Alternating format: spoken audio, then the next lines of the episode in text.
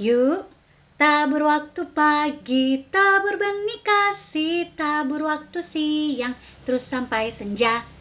Episode Tabur, Kitab Mazmur. Mari bersama kita tabur semangat memuji dan mengenal Allah lewat Kitab Mazmur. Kita berdoa. Tuhan ini kami, kami siap menerima sapaan firman-Mu lewat Kitab Mazmur. Dan biarlah roh kudus memampukan kami memahaminya Terpuji-pujilah Kristus. Amin. Mazmur 44 jeritan bangsa yang tertindas. Mazmur 44 ayat yang ke-23 dan 27. Oleh karena engkau kami ada dalam bahaya maut sepanjang hari. Kami dianggap sebagai domba-domba sembelihan. Bersiaplah menolong kami, bebaskanlah kami karena kasih setiamu.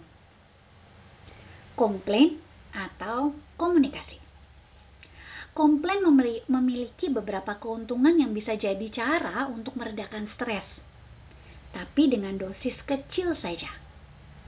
Terlalu sering komplain tentang masalah, baik besar ataupun kecil, bukanlah solusi yang efektif. Sudahi komplain, maka dunia akan lebih optimis dan penuh syukur untuk dijalani.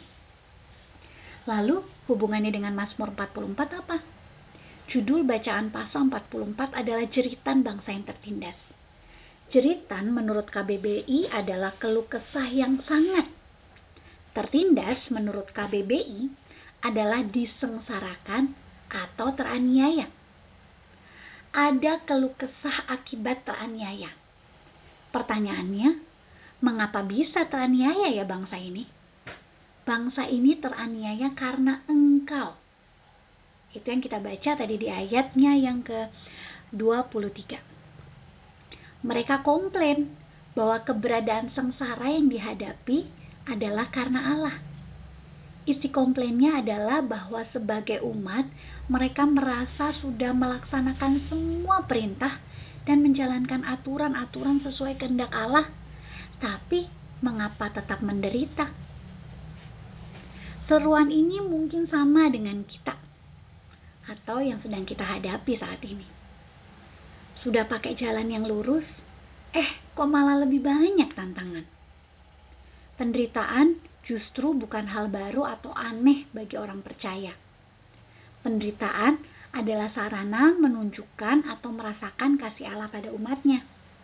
Kalau ada penderitaan berarti keluh kesah itu mendekatkan kita pada Allah karena mengeluhnya pada Allah kalau ada penderitaan itu berarti peluang untuk mengalami hiburan dari Allah.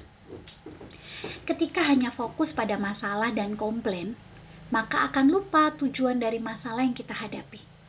Pemasmur dalam keluh kesahnya tetap meyakini bahwa Allah yang sanggup melepaskan dan ini yang hendak kita ingat dan mau kita lakukan bersama.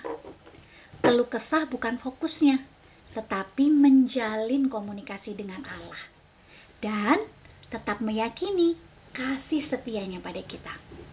Selamat fokus pada pertolongan Allah atas kondisi yang kita alami dalam hidup dan tetap lakukan komunikasi dengan Allah apa pun bentuknya.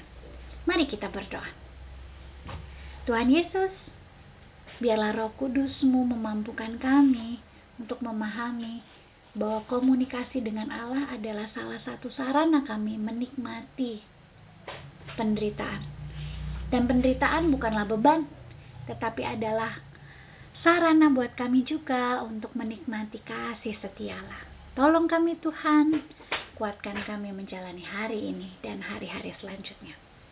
Terpujilah Kristus. Amin. Tabur waktu pagi, tabur benih kasih, tabur waktu siang, terus sampai senja. Pasti ada